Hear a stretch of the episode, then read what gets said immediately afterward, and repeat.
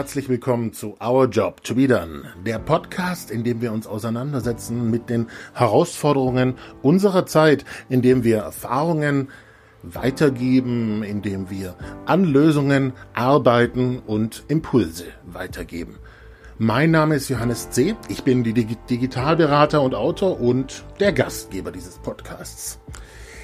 Die digitale Transformation greift sehr, sehr tief in Unternehmen ein, stellt Geschäftsmodelle in Frage, stellt die Zukunft und die Innovation von Unternehmen in Frage. Gleichzeitig hat sie eine massive Auswirkung auf jeden Einzelnen von uns, auf unsere Gestaltungsmöglichkeiten, auf unser Erlebnis. Inwiefern stehen diese beiden Dynamiken, sozusagen das große Ganze und das Kleine für uns, für jeden Einzelnen von uns in einem Widerspruch, beziehungsweise wie gibt es vielleicht sogar einen Zusammenhang, wie das große Ganze gestaltet werden kann von uns individuell. Darüber habe ich geredet mit Markus Reitner, der bei der BMW Group dafür zuständig ist, dass Agilität in der Organisation ankommt und die Organisation dadurch gestaltet wird. Ich freue mich sehr, wenn ihr diesen Podcast abonniert. Es gibt ihn bei Spotify, iTunes und so weiter. Und jetzt geht's los. Our Job to be Done mit Markus Reitner. Ja, danke Johannes, danke, dass ich mit dir den Podcast hier machen kann. Mein Name ist Markus Reitner, ich äh, treibe hauptberuflich die agile Transformation der BMW Group IT in einer Hauptabteilung und darüber hinaus voran. Nebenbei bin ich auch seit 2010 schon aktiver Blogger, schreibe da über die Themen Führung, Agilität, neue Arbeit, Digitalisierung. Im Wesentlichen nutze das Schreiben, um die Dinge aufzubereiten, zu verarbeiten, die mich beschäftigen. Und in dem Sinne trage ich natürlich auch Themen dann nach außen, wenn man so will, und nutze das auch ganz bewusst, um Themen nach außen zu tragen. Genau, und mit einem solchen Thema wollen wir jetzt uns in den nächsten grob zwölf Minuten beschäftigen, im Sinne von Our Job to be done.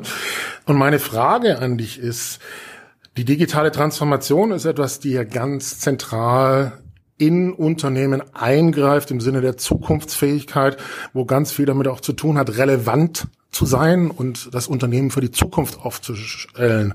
Und gleichzeitig ist es so, dass in diesen Zeiten, in denen wir drin sind, naja, auch das eigenständige Individuum mit seinen Lösungsmöglichkeiten unglaublich viele Gestaltungsmöglichkeiten hat, ja, aber dass äh, die Frage für mich auch ist, hm, wie bringt man das zusammen? Also diese ganz globalen Herausforderungen und auf der anderen Seite die Eigenständigkeit auch der Leute, die sie vielleicht einbringen können.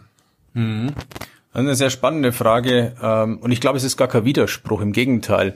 Die Eigeninitiative, die Kreativität, die Motivation der Menschen, die ist eigentlich die, der Lösungsraum für die Digitalisierung. Wir müssen nur lernen, dieses Potenzial auch zu heben. Ja, also ein Gallup Engagement Index zeigt mir, dass 70 Prozent Dienst nach Vorschrift machen. Und das liegt nicht daran, weil die faul sind oder unmotiviert, sondern das liegt daran, dass die halt wie Schräubchen im Getriebe eingesetzt werden. Und was kann ich dann erwarten? Dienst nach Vorschrift.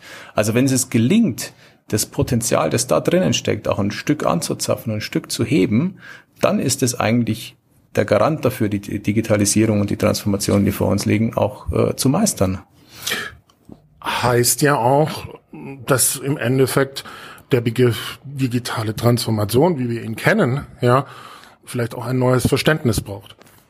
Also es braucht mindestens ein neues Führungsverständnis, wobei, wenn man ehrlich ist, dieses neue Führungsverständnis eigentlich gar kein so neues Führungsverständnis ist. Das alles findet sich im Kontext von Wissensarbeit bei Peter Drucker schon ganz lange. Ja. Auch dort steht im Prinzip Wissensarbeit erfordert das neue Führungsverständnis. Aber jetzt, in Zeiten von technologischen Disruptionen, die vor uns stehen, von digitaler Transformation, jetzt wird's wirklich dringend. Es ist nicht so, dass es nicht schon lange bekannt wäre, aber jetzt wird's dringend, umzudenken und Menschen eben nicht mehr wie ungelernte Arbeitskräfte und Rädchen im Getriebe zu führen, sondern eben wie Menschen zu führen. Das ist, ist ein anderes Verständnis von Führung. Vielleicht kannst du auch direkt sagen, warum es jetzt so dringend ist? Naja, die technologischen Disruptionen, die ganze äh, agile, äh, die ganze digitale Transformation, das schlägt jetzt richtig zu. Ich meine, ich bin im Automobilbereich, da merkt man es jetzt gerade richtig und andere Bereiche haben das vorhin schon gemerkt, der ganze Onlinehandel und so weiter. Ja, also die Dinge, die sich digitalisieren ließen, die haben es schon viel eher gemerkt, der ganze Handel beispielsweise, die ganzen Fintechs und so weiter, da, da merkt man es schon deutlicher und in der Automobilindustrie liegt es nur vor uns. Ja, und wir merken das jetzt natürlich auch. Ja, und jetzt wird es wirklich dringend umzudenken, weil sonst äh, mit ein paar genialen Köpfen, die, die also wir dürfen nicht glauben, dass ein paar geniale Köpfe diese Transformation schaffen werden, sondern im Gegenteil, wir müssen es schaffen, ähm, die genialen Köpfe, die wir in Summe haben, wirklich gut einzusetzen und dieses Potenzial zu heben. Heißt ja auch, weg von dem alten Verständnis. Ich sag mal, da kommen ein paar Berater und die machen einen Change-Prozess hinzu, wie befähigen wir eine Organisation. Absolut. Absolut. Und das war auch eins, eins der Grundsätze für unsere agile Transformation hier in der, in der Group IT. Äh, wir haben immer gesagt, wir holen uns keine externen Berater rein, die uns äh, die Richtung vorgeben und uns dann sagen, wir sollen Spotify kopieren oder sowas. Ne? Also es war uns völlig klar, an Prinzipien ausgerichtet müssen wir unseren eigenen Weg finden. Aber dieses Finden des eigenen Wegs geht wiederum auch nur, wenn ich versuche, möglichst viele ins Mitgestalten zu kriegen. Weil ansonsten ist es irgendwie ein zentrales Change-Team, das sich irgendwas überlegt, irgendwas vorausdeckt, dann wird es ausgerollt, ein paar Workshops zelebrieren, danach sind wir alle verändert. Das funktioniert ja nicht. Ich muss die Leute ins Mit verändern, ins Mitgestalten kriegen. Und das war immer unsere Devise, ja. Und auch das ist ja jetzt wieder ähm, ein anderes Verständnis von Führung als wie klassischer Taylorismus. Oh ja, das ist radikal anders. Ähm, wie gesagt, nicht neu, aber es wird jetzt dringend. Es ist in dem Sinne radikal anders, als man die Mitarbeiter tatsächlich als, als die Experten sieht und der Manager nicht der Schlauere ist, der die Menschen einteilt und so weiter. Das ist, das geht nicht. Es geht darum, diese, diese Fähigkeiten, diese Potenziale, die da sind, denen einen Rahmen zu geben, wo sich die Menschen im Sinne des Ganzen entfalten können. Also wirklich diese Eigenständigkeit im Sinne des Ganzen zu fördern. Und das ist möglich. Das ist eine andere Führungsaufgabe. Ja, und es ist auch in diesem Zusammenhang, also wenn du jetzt das Beispiel Spotify nimmst, du nimmst das äh, Beispiel Uber und so weiter, äh, die ja im Sinne Kunde und Markt Durchdringung und was, was kann dort geleistet werden, äh, vordenken und vorleisten, dann gibt, ist es ja auch nochmal zusätzlich diese andere Ebene nach innen. Also es ich sag mal, es ist ja schon unternehmerisch eine große Leistung, etwas hinzukriegen wie Spotify, was den Markt auf den Kopf stellt. Aber dann nochmal nach innen zu gehen und wirklich die Mitarbeiter zu befähigen, da dazu, da braucht es ja sehr, sehr viel dafür denke auch, dass es da sehr viel dafür braucht. Ich glaube bloß, dass die Kausalität eigentlich anders ist, dass die Mitarbeiter immer schon befähigt waren und befähigt blieben in dem Wachstum von Spotify. Da gab es sicherlich Auf- und Abbewegungen, mhm. äh, wo aufgrund der Größe dann eine Neujustierung notwendig war anhand der alten Prinzipien. Aber ich glaube, dass die Mitarbeiter immer befähigt waren und dass sie deshalb äh, dieses geschafft haben, den Markt auf den Kopf zu stellen. Äh, also es ist kein Außen-Innen, sondern ich sehe die Kausalität genau andersrum ähm, absolut gut, dass du das sagst, weil ich glaube, dass ähm, wir gerade in Deutschland gerne dazu neigen, ähm, Fälle in äh, Schubladen reinzustecken.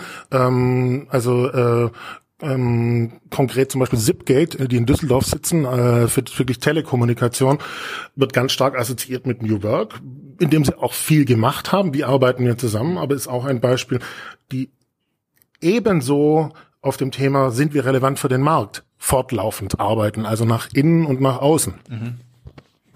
Absolut. Ähm,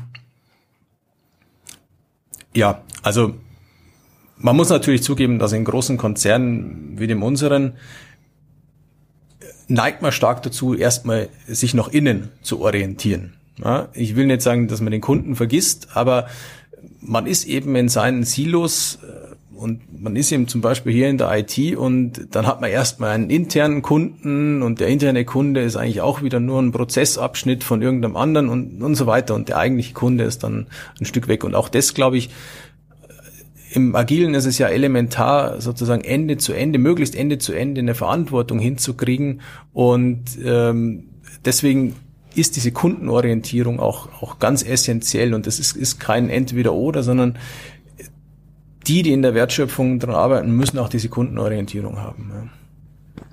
Genau, das ist, glaube ich, ein ganz wesentlicher Begriff, den du auch gebracht hast, die Wertschöpfung in diesem Zusammenhang. Ähm, weil im Endeffekt, wenn die Wertschöpfung ins Zentrum rückt, ergibt sich eigentlich alles daraus, oder? Es ergibt sich alles daraus. Auch das ist ein uraltes Prinzip eigentlich. Das findet sich im Lean Management schon so, dass man quasi vom Kundenbedarf, vom Kundennutzen aus rückwärts den Wertstrom betrachtet und den möglichst reibungsfrei organisiert, ist ein uraltes Lean-Prinzip. Ja. Und ich meine, ich bin Informatiker, darum bin ich sehr stark mit Softwareentwicklung befasst und eigentlich hat dieses ganze Thema Agilität ist nur die Anwendung von diesen Lean-Prinzipien auf den Prozess der Softwareentwicklung. Ja, also das ist tatsächlich die Wertschöpfung unmissverständlich in den Fokus zu stellen und damit ist eben funktionierende Software das einzige Maß, was rauskommt. Kein Konzept, kein Zwischenzustand, das hat keinen Wert. Ja, das ist das Funktionierende. Und insofern ist das Agile Manifest genau klassisch an diesen Lean-Prinzipien orientiert. Naja, und im Endeffekt ist ja auch der Fokus, wenn man dann auf der Wertschöpfung in dem Sinne our job to be done. Genau, also jenseits von dieser ganzen funktionalen Teilung, die uns der Taylorismus gebracht hat, diese hochgradige Spezialisierung, die macht uns eben langsam und der Job to be done ist eigentlich diese, dieses wieder zu überbrücken und sich am Wertstrom zu orientieren und möglichst Ende zu Ende mit einem klaren Fokus auf den Kunden die Arbeit wieder auszurichten. Das mag zwar manchmal weniger effizient sein, weil eben nicht mehr nur die Spezialisten ihre Spezialistenaufgabe machen. Es ist aber A für den Menschen deutlich befriedigend, weil er halt viel breiter arbeiten kann und sein Potenzial deutlich besser entfalten kann wie in seiner engen Spezialistenrolle. Und es ist natürlich sehr viel wendiger und anpassungsfähiger. Und um das geht es uns eigentlich, um die Anpassungsfähigkeit, weil in einer unsicheren Zeit wie der unsrigen brauchen wir eins, brauchen wir Anpassungsfähigkeit und darauf zielt das Ganze. Heißt ja auch, dass es in Unternehmen ähm, so Leute, die querdenken, die ganzheitlich denken, die überbrücken, ja, zum Beispiel Growth ähm, bereits gibt und dass es dann auch ähm, in den Unternehmen drauf ankommt, wie geht man mit diesen Leuten und Dynamiken um? Ja, gut, dass du es ansprichst. Ich manche sprechen und ich auch manchmal von Rebellen an der Stelle. Ja. Also die braucht es, diese Querdenker auf jeden Fall. Die geben auf die entscheidenden Anstöße. Ähm, wir sind auch ein Stück dabei, im Agilen die zu institutionalisieren. Äh, so ein Scrum Master kann man durchaus in so einer Rolle interpretieren, dass der ist, der auch mal den Spiegel vorhält und Impulse gibt. Die braucht es und die Organisation muss die auch wirklich konsequent fördern, sie auch in, eine, in ein Abhängigkeitsverhältnis oder besser gesagt in ein Nicht-Abhängigkeitsverhältnis bringen, sodass sie auch kraftvoll den Spiegel vorhalten können. Ich nehme da immer die, die Rolle des Hofnarren früher im Mittelalter ähm, zum Vorbild, ja, weil der war ganz bewusst außerhalb der höfischen Hierarchie gestellt, um dem König vor Übermut zu schützen, um ihm den Spiegel vorzuhalten und sagen, pass auf, du bist auch sterblich, ja, also Vorsicht. Ja? Und man muss die ganz bewusst in Organisationen fördern, tolerieren, schützen, ja, weil solche Rollen rufen auch immer Abstoßungsreaktionen hervor. Das heißt, es braucht im Endeffekt eine Art Konsolidierung, Moderation? Oder wie würdest du es beschreiben? Ja, ich glaube, es braucht erstmal Führungskräfte auf hoher Ebene, die einen Raum bereitstellen und solche Leute auch schützen, ne? die es auch ganz bewusst sagen, das leisten wir uns, der darf das oder die dürfen das. Es ist uns wichtig, dass uns die Impulse geben. Wir wollen die gar nicht kontrollieren. Also sie müssen diesen Querdenkern einfach einen, einen Raum geben und einen geschützten Raum geben. Und auch im Zweifel ähm, sich hinstellen und sagen, jetzt, ich schütze das, ja, ich, ich halte dem den Rücken frei. Ja, das muss man tun. Mhm. Also sehr, sehr viel Weitblick auch in dem Sinne, wie hilft das weiter dort mhm. und Verständnis schaffen. Ja, absolut. Also Weitblick, total Verständnis schaffen. Ähm, die solche Rollen sind ja erstmal immer schwierig zu verkaufen, weil die wirken ja erst künftig und die arbeiten am System. Die arbeiten ja nicht im System in der Regel. Ja, und darum wird es immer schwieriger, was macht denn der eigentlich? Ja, und was bringt uns denn der hier und heute? Ja, das ist ja immer die Frage. Ja, welchen Output generiert er sofort? Wir sind ja so kurzfristig orientiert. Und dann sich solche Rollen zu leisten, die erst vielleicht in einem Jahr eine Wirkung zeigen, aber dann halt massiv äh, das muss man sich wirklich rausschneiden, auch als Führungskraft dann, ja. Ja, und gleichzeitig klingt's nach einer nachhaltigen Investition. Genau, bei aller Kurzfristigkeit, die uns sowieso treibt, müssen wir und ist es auch eine Investition in, in die Zukunft, ja, ganz klar, dass wir morgen auch noch konkurrenzfähig sind. Und ich glaube schon, dass das eine sehr gute Investition ist. Ja.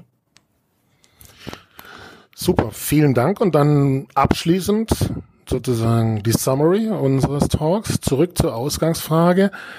In der digitalen Transformation haben Unternehmen unglaublich große Herausforderungen im Sinne ihrer Zukunftsfähigkeit und gleichzeitig nach ist es so, dass jeder einzelne von uns mit dem, was in der Digitalisierung passiert, pulsiert, ja, kreativ ist. Ähm, und was konkret ist der Job to be done aus deiner Sicht, dass ähm, Unternehmen diesen Spagat zwischen, wo steuert mein Unternehmen als großes Ganzes hin und gleichzeitig diese Stärke und Kreativität der Einzelnen mitzunehmen, zusammenbringen. Also meiner Meinung nach ist der Job to be done dieses unglaubliche kreative Potenzial der Mitarbeiter anzuzapfen und sie eben nicht mehr nur als Spezialisten, als eine Rollenbeschreibung einzusetzen, als ein Rädchen im Getriebe, sondern zu schauen, welches Potenzial bringt er mit, wie kann ich das zur Entfaltung bringen, wie kann ich dieses spezifisch menschliche, kreative zur Entfaltung bringen. Und das ist jetzt eine völlig, ist erstmal eine Haltungsfrage in der Führung, aber dort beginnt's. Also eine Haltungsfrage, quasi auch eine gewisse unternehmerische Entscheidung. Das ist eine ganz klare unternehmerische Entscheidung, weil es eben eine Investition in die Zukunft ist, eine Investition auch in die Menschen. Ähm, aber es ist erst auch meine menschliche Entscheidung und auch menschliche Haltung. Ich, die Mitarbeiter, die ich führe, nicht mehr als Abhängige, als, als Untergeordnete zu betrachten, sondern sie im Wesentlichen auf Augenhöhe zu sehen. Also ich habe meinen Job als Führungskraft und die Mitarbeiter haben ihren Job als Experten, als Spezialisten, als was auch immer, welches Potenzial sich da eben dann zeigt. Ja, und es ist, ist weder das eine wertiger als das andere, es ist bloß anders. Hm. Damit. Also eine bewusste, unternehmerische, menschliche Entscheidung in die Nachhaltigkeit. Und ähm, das war ein sehr schönes Schlusswort. Vielen Dank, Markus, und freue mich aufs nächste Mal. Danke, Johannes. Bis zum nächsten Mal.